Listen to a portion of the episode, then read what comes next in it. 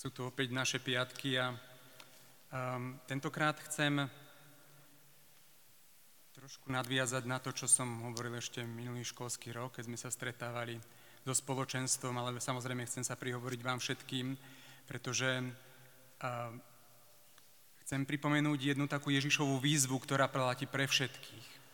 Mladých, starých, tí, ktorí už poznajú Pána dlho, alebo tí, ktorí za Pánom začali kráčať len teraz.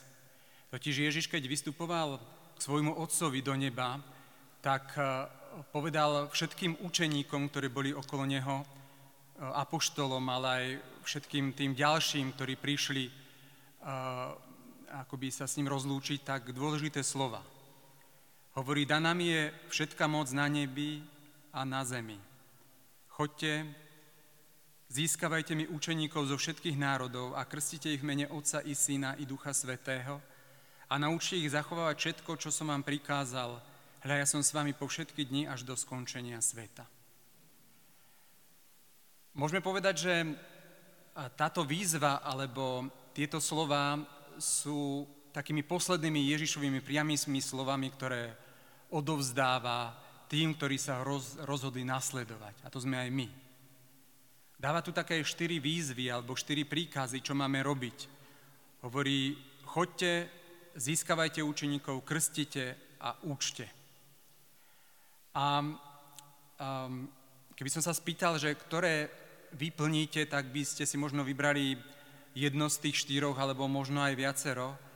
Ale keby som sa spýtal, ktoré z nich je najdôležitejšie, tak asi by ste netrafili, že najdôležitejšie je skutočne získavať učeníkov, vychovávať učeníkov, alebo robiť z nás učeníkov. Pretože uh, učeník, pravý učeník Ježiša Krista potom vykročí aj zo svojho pohodlia, uh, potom pri, privádza ďalších k Bohu, ku sviatostiam, ku krstu a samozrejme aj formuje a vyučuje. Ale vytvárať, formovať učeníkov je to základné, pretože učeník je ten, ktorý je zakorenený v Bohu a ktorý vlastne počúva, do čoho Boh vedie. A preto chcem v týchto, v týchto dňoch, v týchto našich, pri týchto našich stretnutiach, v týchto našich príhovoroch hovoriť o spiritualite učeníctva. Lebo je nám to možno také vzdialené. Mohli by sme povedať, áno, dôležité je ohlasovať, ísť a ohlasovať, dôležité je privádzať k sviatostiam, dôležité je vyučovať, formovať. Ale to najdôležitejšie je, aby sme k Ježišovi privádzali a vytvárali ďalších, ktorí budú jeho následovníkmi, jeho učeníkmi, ktorí budú vychovať ďalších učeníkov, len tak viera rastie. Evangelizácia nie je tým najlepším spôsobom, ako rastie spoločenstvo alebo cirkev. Ale najlepším spoločenstvom, ako rastie spoločenstvo či cirkev, je práve výchova učeník, učeníkov. Kto sa za Ježišových čias mohol stať učeníkom? Za Ježišových čias, teda tých židovských čias, to bolo veľmi teda prísne. Aj za Ježišom mohli prísť len muži, ktorí mali aspoň trinásť rokov a prešli vlastne tým slávnostným aktom, ktorý sa nazýval bar micva. A títo učeníci, ktorí sa rozhodli zostať s tým svojim učiteľom, tak s ním nielen, že kráčali a chodili na tie vyučovania, ale oni doslovne s ním bývali. Videli, ako ten ich učiteľ žije, čo jedáva, čo hovorí, ako myslí. A preto, aby sme pochopili, k čomu nás Boh volá, keď hovorí, aby sme sa my sami stali učeníci, ale privádzali aj ďalších a vychovávali ďalších učeníkov, tak si musíme povedať, kto ten učeník vlastne je. Učeník je ten, kto sa snaží byť ako jeho učiteľ. A v dnešnom evaníliu sme počuli, že máme byť ako učitelia, aj keď nikdy akoby nepredčíme toho, toho nášho učiteľa Ježiša Krista.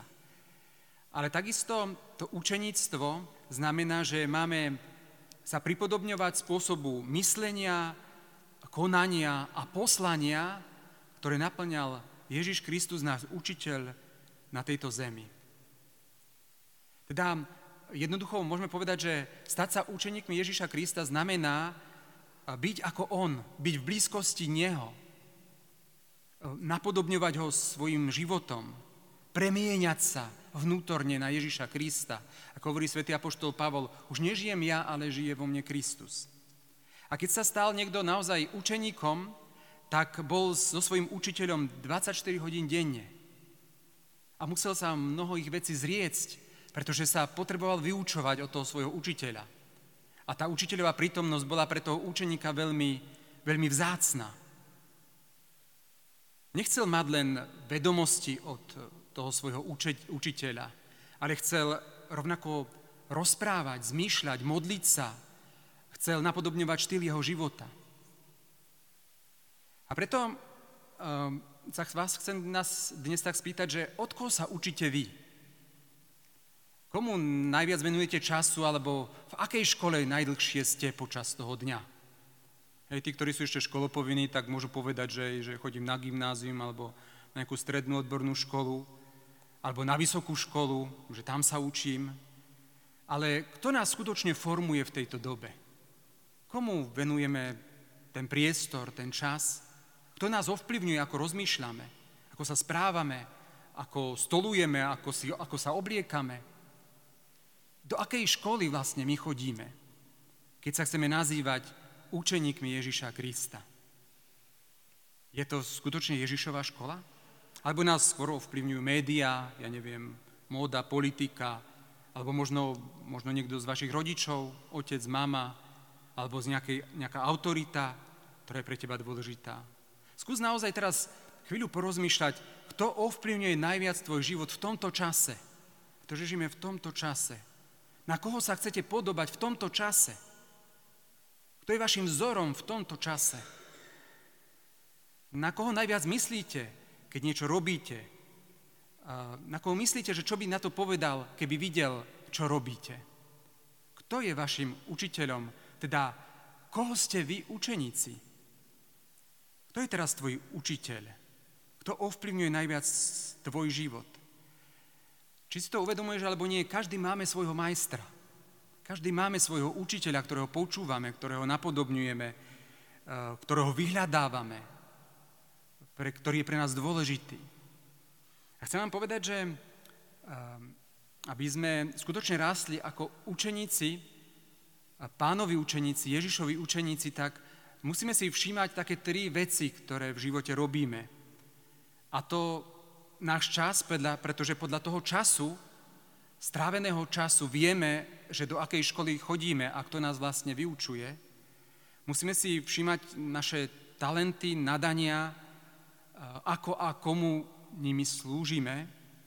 Ale tiež si musíme všímať našu štedrosť, pretože Um, my investujeme nielen čas, ale aj peniaze do vecí, na ktorých nás najviac, na ktorým nám najviac záleží.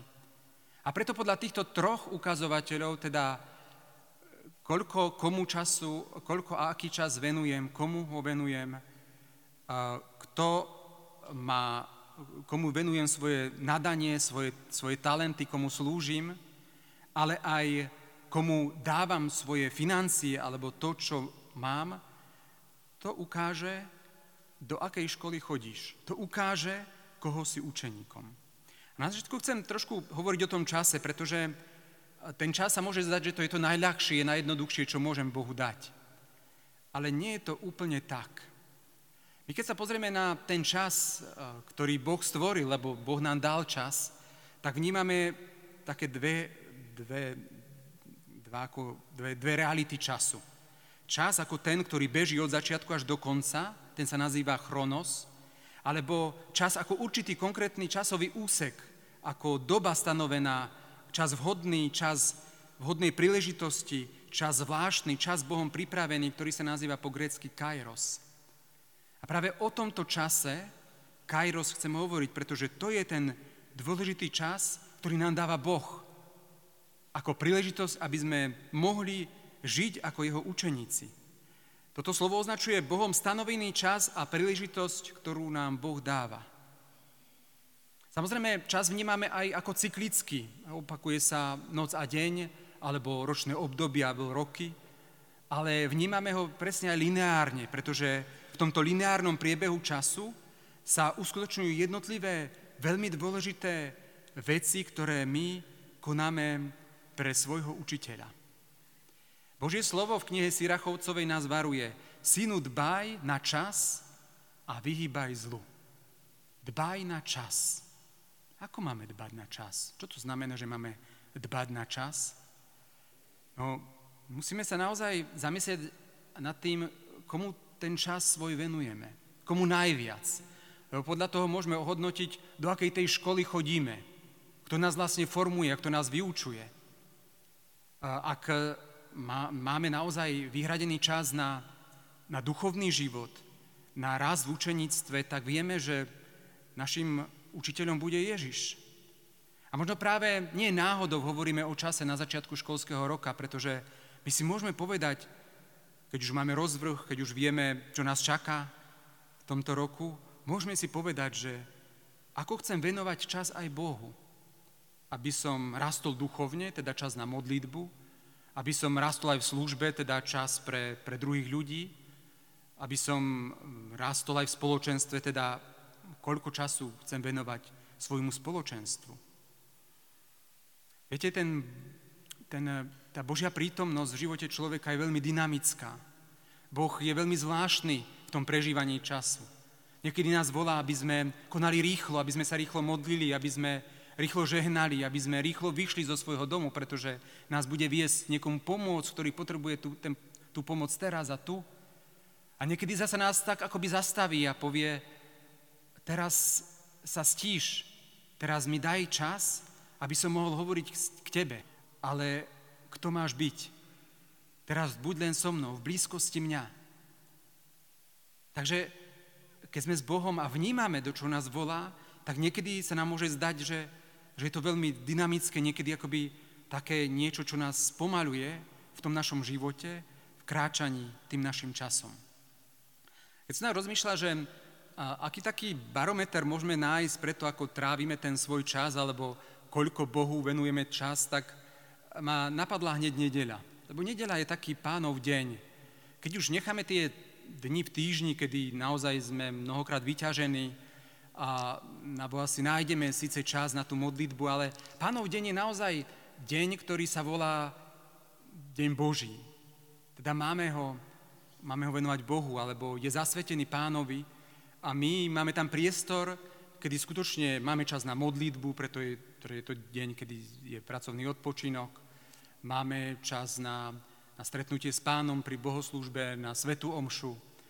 A keď som tak rozmýšľal o tej nedeli, tak Uh, hneď ma napadol jeden citát z listu svätého apoštola Pavla uh, Efezanom, kde sa hovorí jeden Pán, jedna viera, jeden krst.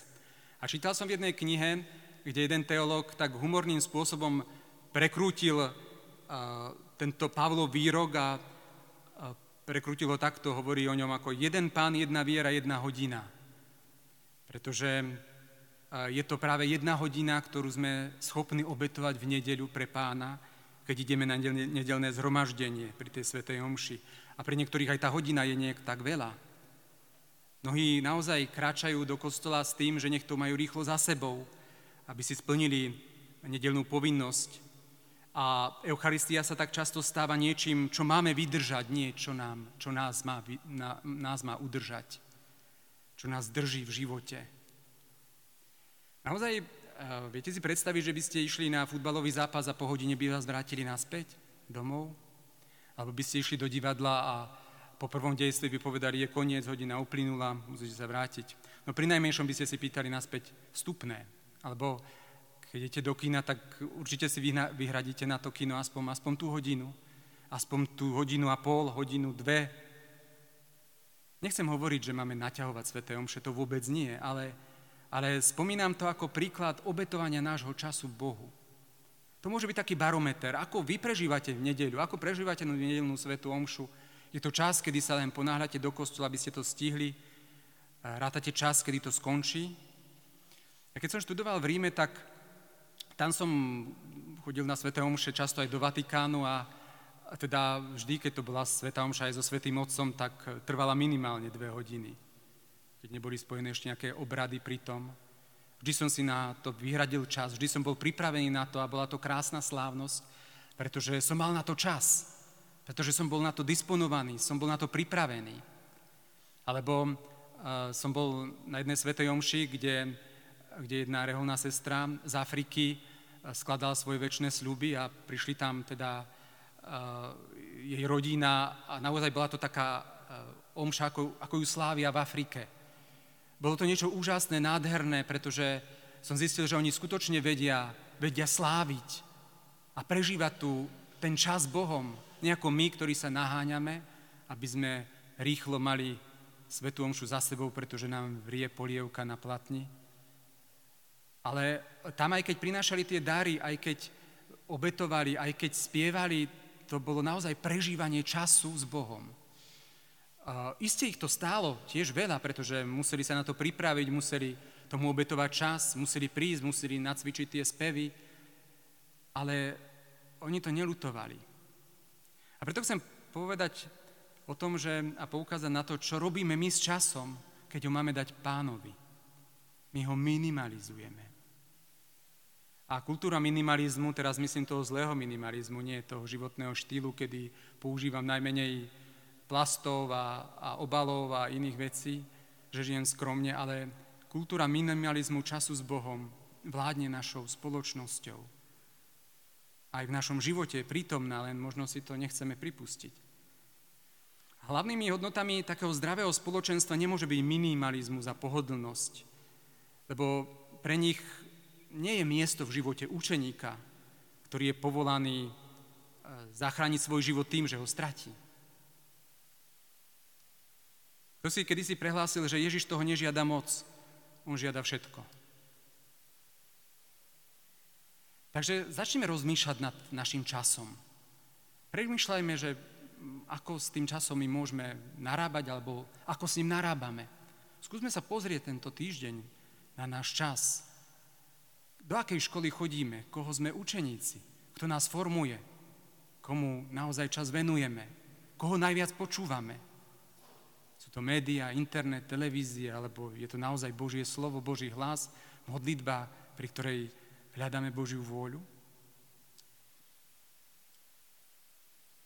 Aký máš čas? Čas s Bohom.